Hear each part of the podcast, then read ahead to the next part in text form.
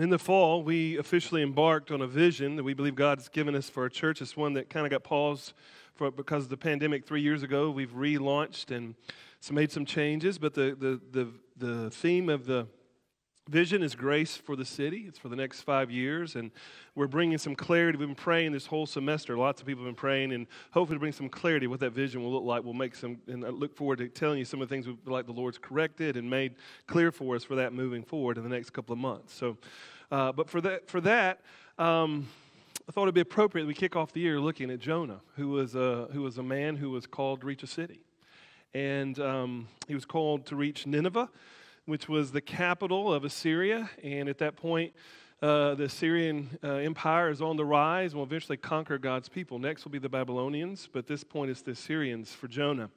And um, it's an interesting thing for, for a prophet. Why is this a big deal that God would maybe call him to reach a city of Nineveh? Uh, for this reason, one of it, it's a big deal, is that the Assyrian Empire was really known as one of the um, cruelest and most violent empires, really, in, in ancient history. Um, they literally would bash the young of those people that they conquered. Um, they would cut off, uh, tradition says that they would cut off the legs of their enemies, uh, both legs and one arm, and leave one arm in order, uh, as you died, for them to shake your hand and mock you. Uh, they forced friends and family members to parade with decapitated heads of their loved ones on poles and would force them to do that and mocking them and, and, showing their dominance. And they literally were known to burn adolescents alive in front of people. So, a pretty, pretty um, cruel empire. And God says to this prophet, one of his, one of his leaders, spiritual leaders, to go to Nineveh and to tell them that. Let me look here at uh, Jonah 4.11. This is the last verse of the, four, of the book of Jonah. And uh, the last kind of things that, the last uh, phrase, the last words that, that uh, God says to Jonah, it says this, and should not I pity Nineveh, that great city in which there are more than 120,000 persons who do not know their right hand from their left, and also much cattle? Notice that phrase. He, in the end, he's saying, Should I not pity them? Do they not need my grace? Um, a very, very difficult task, you think about it, right? Can you imagine living under the rule of a people that would be doing those type things and you've seen it happen? And yet God called for you to go preach to them. Now, we're not going to look at it today, um, but most commentators say Jonah knows that if God wanted to bring judgment on a, on a, on a culture or on a city, that he would just do that. And so the, he actually is going to tell them, you even see in our first few verses, that Nineveh, God's aware that they've risen up and are against him or doing bad things. But Jonah also knows that if God's going to show mercy because he's been a prophet, then he'll send a messenger. And he just doesn't like that. And um, maybe to put it in modern day terms, right? I mean, we, it's a pretty visceral culture right now around politics, right? So imagine yourselves being a, a Democrat and you've got to go hang out with the most far right Republicans ever and reach them, or if you're a Republican and you feel like you got to go reach out with, and you got to go hang out with the most far left you can think of, right? And I mean, there's a lot of contention around that uh, in our culture here, particularly in America today, right? Think about that, and then add to it that there actually wasn't just political views and laws being made, but actually these acts of happening were happening. That's the place that Jonah finds himself. That would expose some things. That's a lot of pressure, don't you think? And that scenario, command from God, would expose a lot of things in your life. That put a lot of pressure on you. Show some cracks, maybe in your views of God, self, and a lot of things. And Jonah's been a prophet to the northern kingdom of God's people. And um, God tells him to go reach this particular city. And so there's a lot of lessons to learn from, no, from Jonah here about what God's teaching in this particular book. There's a lot of themes. There really are. I think when I was looking at the last two weeks, I wrote down almost 20 themes of uh, possibly for Jonah. It's a rich, rich, small book of the Bible. Some, some of them are compassion of the Lord, nationalism, racism. Is it really addressed? God pursues good and, and bad people, self centered and arrogance. That would be a, could be a theme of that. Uh, the sovereignty of God, trials and sins and storms that come in our lives Uh, but one we're going to start off with tonight is that I really think is very, very clear, and that is the understanding of the nature of sin. Okay? And so, as we take four or five weeks here to look at Jonah, the first one I want you to see, one of the themes is that what this book really teaches us and shows us is a deeper understanding of the nature of sin. Now, you know, there, there are people who say, why do we talk about sin so much in the church? And, and I can understand that question. Um, but uh, for the Christian to really understand the nature of sin is to really, really create incredible power and hope when we see ourselves correctly before God. I think many people miss out on the, the real essence and the power of what it means to walk with God, for it to just reach you in a way where you God experience God and think of Him, worship Him, want to be with Him, find yourself with Him it is oftentimes missed because of this doctrine. There's other doctrines, but this doctrine is not rightly understood. And the power for the church to understand that and what God could do in and through us if we understood that. I think it's really revealed, revealed here. And listen, most people think of sin inside and outside the church. They think of sin in this way, just along the idea of who's the good people and the bad people, right? There's good people and there's bad people. And that's what Jonah is. We're the good people and they're the bad people, and I don't want to go to the bad people, right? But that's really the thinking of that. That's the way we think about it here in the South and pretty much the world.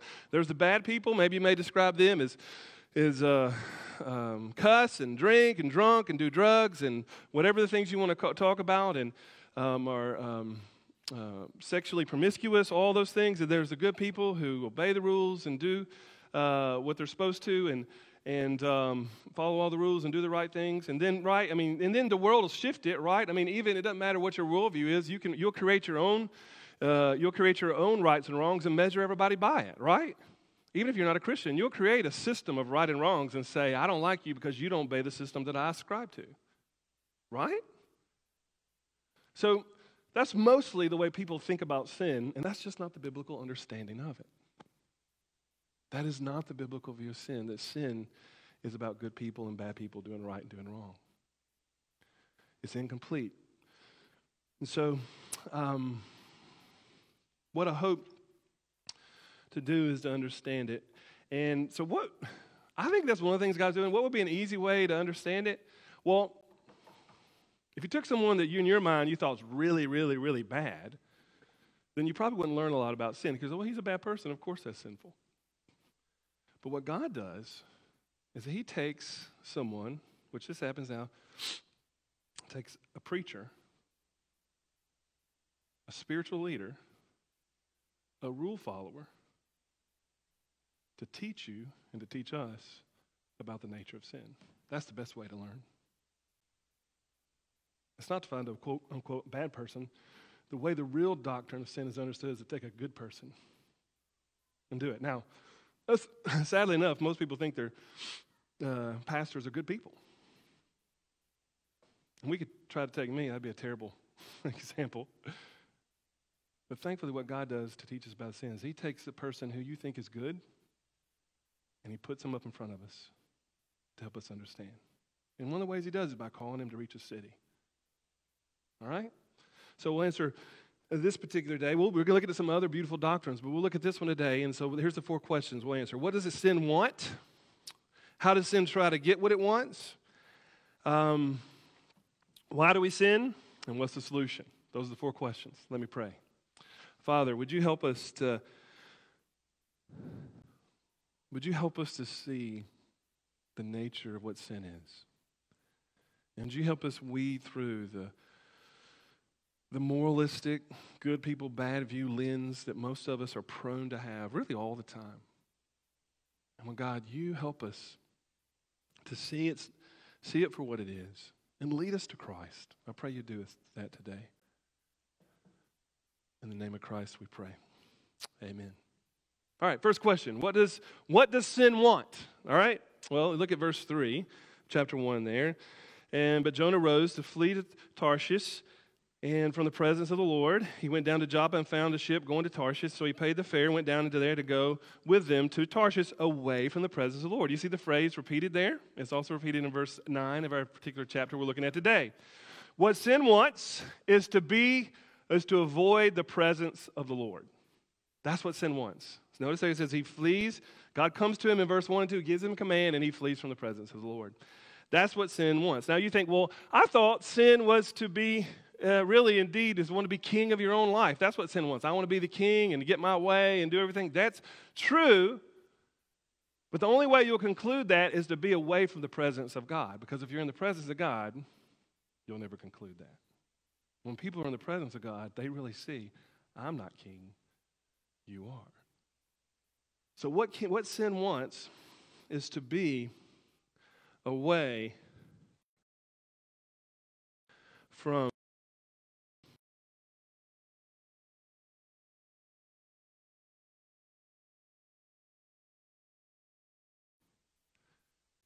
So you can file that away today if you find yourself struggling. What I want to do is, whenever someone's sinning, is that I'm, I'm really freeing the presence of God. Because when, when I'm in the presence of God, I'm clear about who He is and what I am in my standing and, what, and where I am and who I am. But sin wants us to be away from the presence of God. How did the serpent tempt Adam and Eve?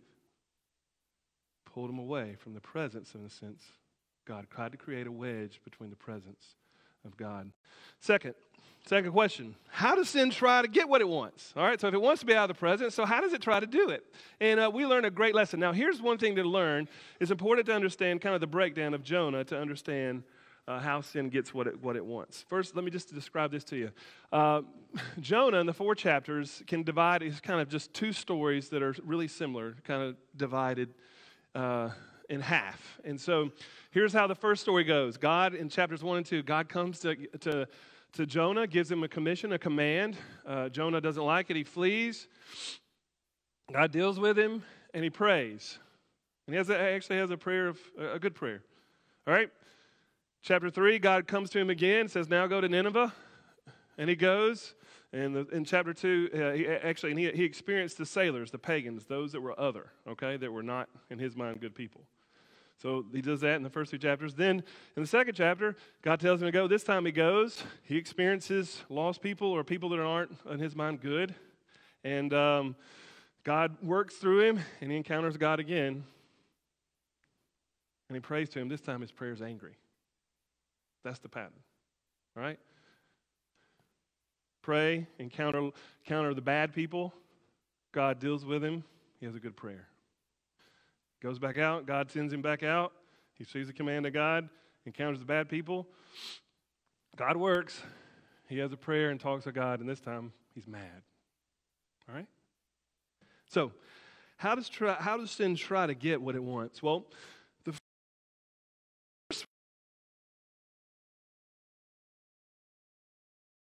literally running. All right, we just run from the presence. If I want, the, if I want to be out of the presence of God, one of the ways we do it, we just run as far away from Him as we can. Right? So notice in verse 3 But Jonah rose to flee. So he took off and he went down to Tarshish. Now, at this point, where he is on the map, Nineveh is to the east and to the northeast. All right? That's where he'd have to go, about a three or four day journey. Guess where he goes? West. You try to look up Tarshish. He went down to Joppa. It's like over west on the west, way over almost off the Mediterranean Sea. He was going as far as he possibly could, running from God. He knew it. So, one of the ways that you get away from the presence of God is you take off running. And listen, everyone is running from something. Everyone's running. They may not know it, but they're running. Um, one of our favorite movies is uh, Sweet Home Alabama. Y'all know that one with Wither- Reese Witherspoon, which the name and Alabama, that's why we're endeared to it. But what's her story? Reese Witherspoon, if you've ever seen the movie, right? She's from small Podunk, Alabama, a country girl, and she winds up in New York City as a great designer of clothes.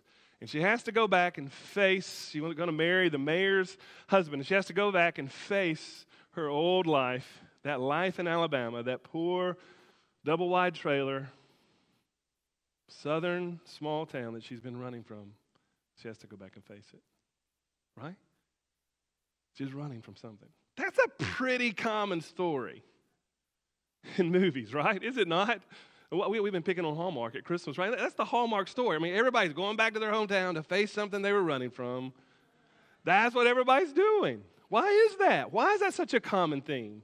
Because that's the story of man. We're always running from something. Whether you know it. Listen, I'm in Kentucky. I'm kidding. I wasn't running from anything down there, but nothing that dark or anything like that. But you see, right? I'm, I'm, I'm in Kentucky. I'm from Alabama. I, am kidding. But we're running. That's not what I'm running from. Um, but we're all running from something. Everyone's running.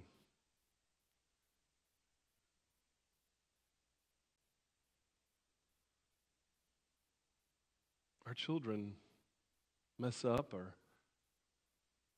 or don't like the things they live under in their home. Well, they do. They run. They rebel. They're running. And by the way, if you're a Christian, we're all running from the garden. We're all running from our home. Because this what? To go back to the garden or to go back to be in the presence of God means all of a sudden I need a covering and I've got to deal with a God who sees me for who I am. And I'm not king. And there's a lot of things I haven't dealt with. And I got to be in his presence. I mean, we run. That's what we do. That's one way sin tries to get what it wants out of the presence of God.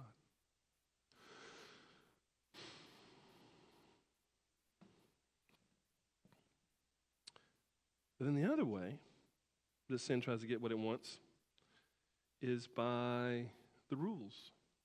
One way is running, but the other way is by obeying the rules. Actually, people run from God by obeying what He says to do.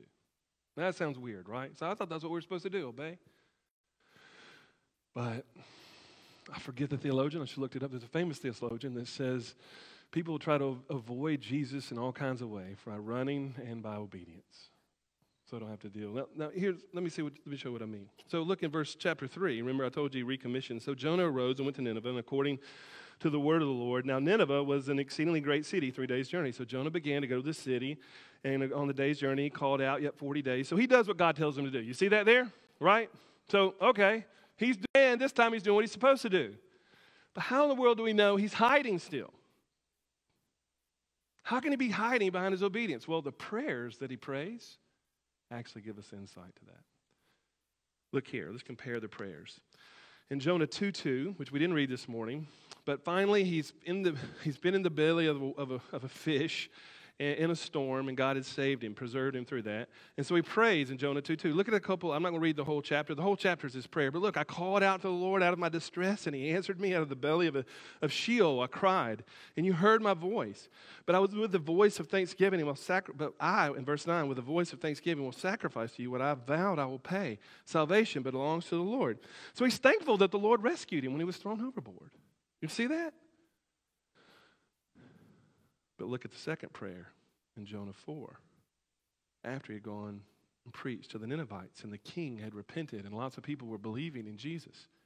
Not in Jesus yet, but in God. Jonah's anger, in verse 4, he says, But it displeased Jonah exceedingly. And he was angry. And he prayed to the Lord and said, Oh Lord, is not this what I said when I was yet in my country? That is why I made haste to flee Tarshish. I knew that you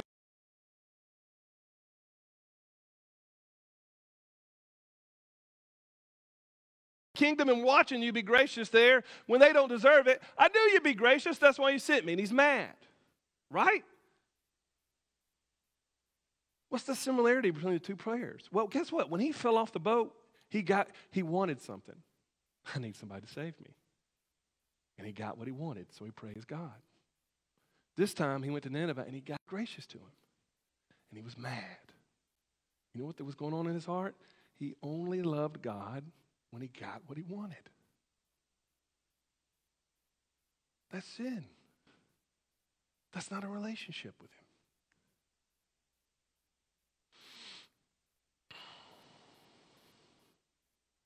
I, uh, when I'm getting what I want, I love you. When I'm not getting what I want, I don't love you.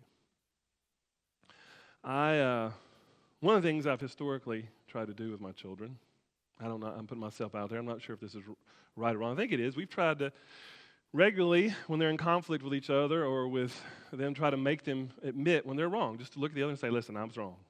I was wrong. And when they're, you know, they're in arguments, kids argue, right? If one's right, one's wrong, just the other one that's wrong says, I was wrong, or I was wrong to do this. Just admit it, right? And um, I think it's great humility to have to say, I was wrong, right? But you know what my kids have figured out? They can say, if I just say I, it was wrong, this thing will be over, and I'll move on. You see that, right? You ever done that one? That's what they do. You don't ever do that at work or your place of job or with your, you never just say or do what you're supposed to avoid something else, right? But that's what they do. What are they doing? They're obeying in order to hide what's wrong underneath. You see that? There's like, if I say what I'm supposed to do here, then I'll never have to deal with it. But it'll come out because then I'll say, hey, what's, do you mean that? No, I'm still mad, right? So you've just said something that you want. Their anger will come out somewhere else. That's what we do. When we want to leave for the way sin right? That's the younger brother. Or we try obeying God, elder brother. The whole time avoiding the relationship and the real issues and the love of God. So let me just pause there and just for application. What thing from your past, even today, or small or big, pain, sin, suffering, loss, are you just right now just trying to obey God in order to avoid being in His presence about something difficult? What relationships are you avoiding something difficult? Sometimes it may now to address those, we hide behind obedience to avoid God Himself. Because then He'll deal with us where we are. So that's, um, that's what sin tries to do. So, why do we sin? What's the real reason behind it? And this is the real truth of the doctrine that's really important for us. Why do we sin? The first, there's two answers. I'll give you two. The two answers why do we sin is one, first and foremost, is that we doubt the goodness of God. That's what the heart of sin is, is to doubt what God that He's good. We just doubt His goodness. So think about it. God comes with a command. Jonah doesn't like it. He's supposed to be a good guy. He's been obeying the commands. God gives a command. He doesn't like it. In that moment, he concludes, based upon his own knowledge and his own wants, therefore, God must not be good. Because he was good, I'd follow him. That's what we do in our lives every day. When you begin to struggle, in that moment, whatever it is in your life, whether uh, you're running or uh, whatever it may be, our conclusion from the outset whenever we sin is that God isn't good. That is ingrained in us. That is the fall of Genesis 1. That's what the serpent did to Adam and Eve. Maybe God's withholding from you. He's something, he's, he's not good because he's got a, a tree that he's holding back from you. Maybe he's not as good as you think he is. That's lack of faith. That's at the core of all sins. That's the doctrine of sin. And good people and bad people, runners and obeyers, and their hearts lose sight that God is good. Then, secondly, what's the second thing? Is it why we sin? The first one is we lose sight of the goodness of God. And then, secondly, we attach ourselves to something other than God for hope and identity. So then we is good, we run from Him, or we don't attach to Him, and then we attach to something else for our hope and our identity. Notice here, um, what was that thing that most theologians think that, that Jonah was attached to? Look at verse 8 and 9. They said to him, Tell us on whose account this evil has come upon us. And this is the sailors talking to him. What is your occupation? And where do you come from? And what is your country? What people are you? And he said to them, I'm a Hebrew, and I fear the Lord, the God of heaven, who made the sea and the dry land. All right, so here's the thing. No first words out of his mouth is not, I'm a sinner of God or his presence that. He's been, he's been quiet up to this point, by the way. The first time they came to him, he's asleep. and he's not even listening. But finally, they cast lots, and something's going to happen, and he speaks. The first words out of his mouth, where he says, I'm a Hebrew. His greatest identity was that he was a Hebrew. He says this about himself before he says anything.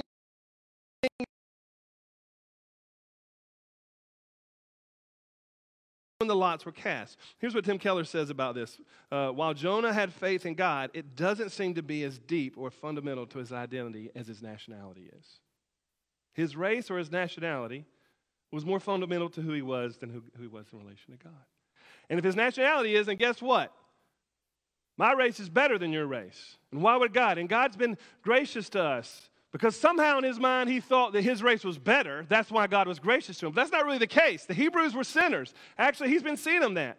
The rest of the world. God's just picked a group according to his grace to say they're sinners and I love them. Why? Because not they're good. That's him. But he stands as if his race and his nationality is his identity. And therefore he hates the Ninevites and he hates everyone else. His identity is somewhere other than being a child of the Most High King. I get it. I know how he could get there if you study it in 2 Kings 14. He had been a prophet to the northern kingdom, and um, they don't repent. They're not listening. There were two kings that he was ruling over, the king and the son, that he was, prof- he was prophesying to and telling them to repent. The northern kingdom is going crazy. They don't even speak of God. There's no good kings. And yet, God is compassionate and keeps giving them land back. And He's like, what? They're not responding. Imagine your job is to get people to respond to God, and they don't. Guess what that'll do in you? That'll make you bitter, bitter and mad. But at the same time, the Assyrians are attacking the people he's speaking to. And he's just eat up with confusion and identity crisis. And when you keep trying to do something and you're not good at it, you'll be mad have an identity crisis. Now, we'll get into this later, but he, he was a racist bigot. That's what he was. And by the way, I don't know if you think of Jonah and you think, I would have hired this guy. He's really immature prophet. So, just so you know, I'm not putting myself above Jonah, but I want you to see that God is taking someone who's good in the eyes of people. Surely he's a good guy. He obeys all the rules. And his heart is just as wretched. So what is sin? Sin, sin, sin at its core says God is not good and it attaches to something other than God for your hope and identity. And his hope was in his race and his nationality and not God himself. And he concluded that he was better. What is your identity? Is it that you follow the rules? If that's your identity, then you'll look down on everybody who doesn't follow the rules. What's your identity? That you've run as far away from God as you can? You're like, I don't even deal with those dumb Christians anymore because they're not even smart and they don't even believe science and whatever. If that's your identity, you've attached to something. What is your identity? Is it that you're financially successful? Is it your finan- that you're what is it? Your status in your church, your relationships, your money, your anything other than God, we will attach ourselves to good and bad things. It wasn't wrong to be a Hebrew. And to care for the Hebrews was a good thing. But is it your identity? It's not wrong to be a Democrat or a Republican. But is that your identity? Have you lost sight of the goodness of God? So that's the heart of sin. The doctrine of sin is that There are no good people. For all have sinned and fall short of the glory of God. Who's more sinful, the older brother or the younger brother who runs away, or the older brother who's a Pharisee and looks down on everybody else? Actually, I'm more concerned about the older brother people, to be honest. Those who are morally good among the church and yet they look down on everyone outside of them. That was Jonah. And God would say to him, Can I not have pity on Nineveh? I've had pity on you. You need it just as much as he did. So, what's the solution? And we're coming to a table that will remind us of the solution. But in the end, how do we come to the presence of God? If sin wants to be out of the presence of God, and we'll either run from the presence of God to just being before Him, either by running as far as we can or obeying His rules to not have to deal with who we are before Him and our desperate need of Him, that He's a king and that we're not, and that He's holy and we're not. We'll try to get from the presence. What's the solution? How do we get to that presence and sit there and be okay with that? How do we come to it? It really, some of it's in His name. This is beautiful. The name of Jonah in verse 1 was the word of the Lord came to Jonah, the son of Amittai. Amittai was his name. You know what Joseph's name, that name means, that whole phrase there? It means Joseph, Jonah was a dove. The word Jonah means dove, and from, from, uh, from his name, from Amittai, it means this that God was faithful is a symbol. The dove was a symbol of Israel, a silly and senseless. And if Jonah was to be true to his name, the son of Amittai means son. So the second part of his name means the son of my faithfulness. So he's a dove, but he's a son of my faithfulness. Now, that dove language there is from Hosea, which Hosea calls Ephraim or God's people, calls them the, a dove. Why is that? Because most think because when God's people and God, the prophets were speaking to him, sometimes they gave their alliance to Egypt and sometimes they gave their alliance to the Syrians and they oscillated back and forth instead of turning to God. And that's what Jonah's name is. He's just like that dove. He's over here, he's like, Well, I'll run from it. Well, he goes over here, he's like, well, I'm going to obey you and do it. And he's oscillating. And you know what God said his name is? I'll say it again. His name means, Amittai means this Son of my faithfulness. The solution is not found within you. How do you come into the presence of God? By his faithfulness alone. That he's a God who chases that He's a God who brings us into it. And the only way for the first time, if you've never come into the presence for the first time, the only way you ever get into the presence of God and encounter His grace and mercy is by Him being faithful to bring you into it. Look at verse 1. And then now the word of the Lord came to Jonah. He keeps coming to Jonah. He's a dove. He's an oscillating dove. He's a knucklehead. He's an arrogant bigot. And the Lord appointed a great fish to swallow up Jonah. And Jonah was in the belly. So when he gets thrown overboard, God's still there rescuing him. And then in verse 3, uh, Jonah 3 1, the word of the Lord came to Jonah. He keeps coming to him. We didn't look at the whole chapters. He keeps talking, dialoguing with him. He keeps coming after him. And in verse 4 6, now the Lord appointed a plant. So after he had his ramp and just mad and had his prayer about, I don't know why you're saving them, I knew you would do that. He sits down out in the desert, and the Lord appointed a plant to made it to cover him up, that he might have shade over his head to save him from his discomfort. So Jonah was exceedingly glad because of the plant. The solution's not us. The solution is God's grace and mercy that He pursues us. Now, if you're a Christian, I would just say stop running and stop obeying, if you will, and sit, come to Him, and let Him be faithful to you and love you.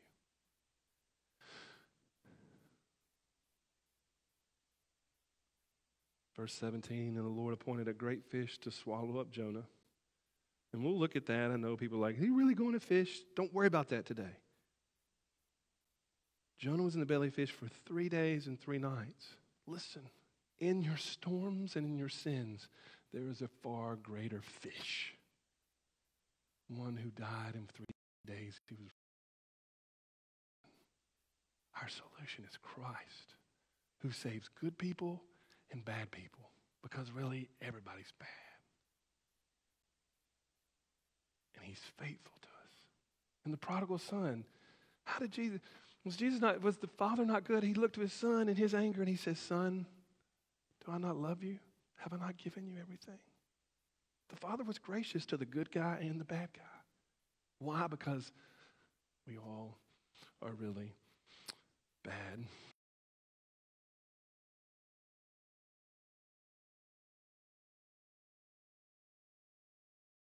Than a plant. He covers us. Let's pray. Father, would you, um, would you give us a better understanding of, of our sin and would we would you help and to stop following the rules just for the rules sake but would you let us become a people who really conclude that there is none good and that we admit that we're scared to be in your presence. But when we come into your presence, that is the greatest place to be because we're surprised. It's actually a relief to come to you and realize we're not king. It's miserable to be king. We can't handle it. It's actually a relief to come to you and, and, and expose our anger and our things that we hide and to bring our, as we sang earlier, our addictions and our struggles and our all of our things that we're running from to just bring them to Him and let you meet us and cover us in the shade of your grace the way you covered Jonah. That's the only place that our hearts are glad. Would you help us to sing to that? Would you help us to take communion according to that? Would us having an understanding of the doctrine of sin not being do's and don'ts, but what we believe and attach ourselves to, that it's idolatry and the, and the forsaking and the disbelief of who you are. Would you help us, God, to see that better and remind us of your kindness to us in Christ, whose name we pray. Amen.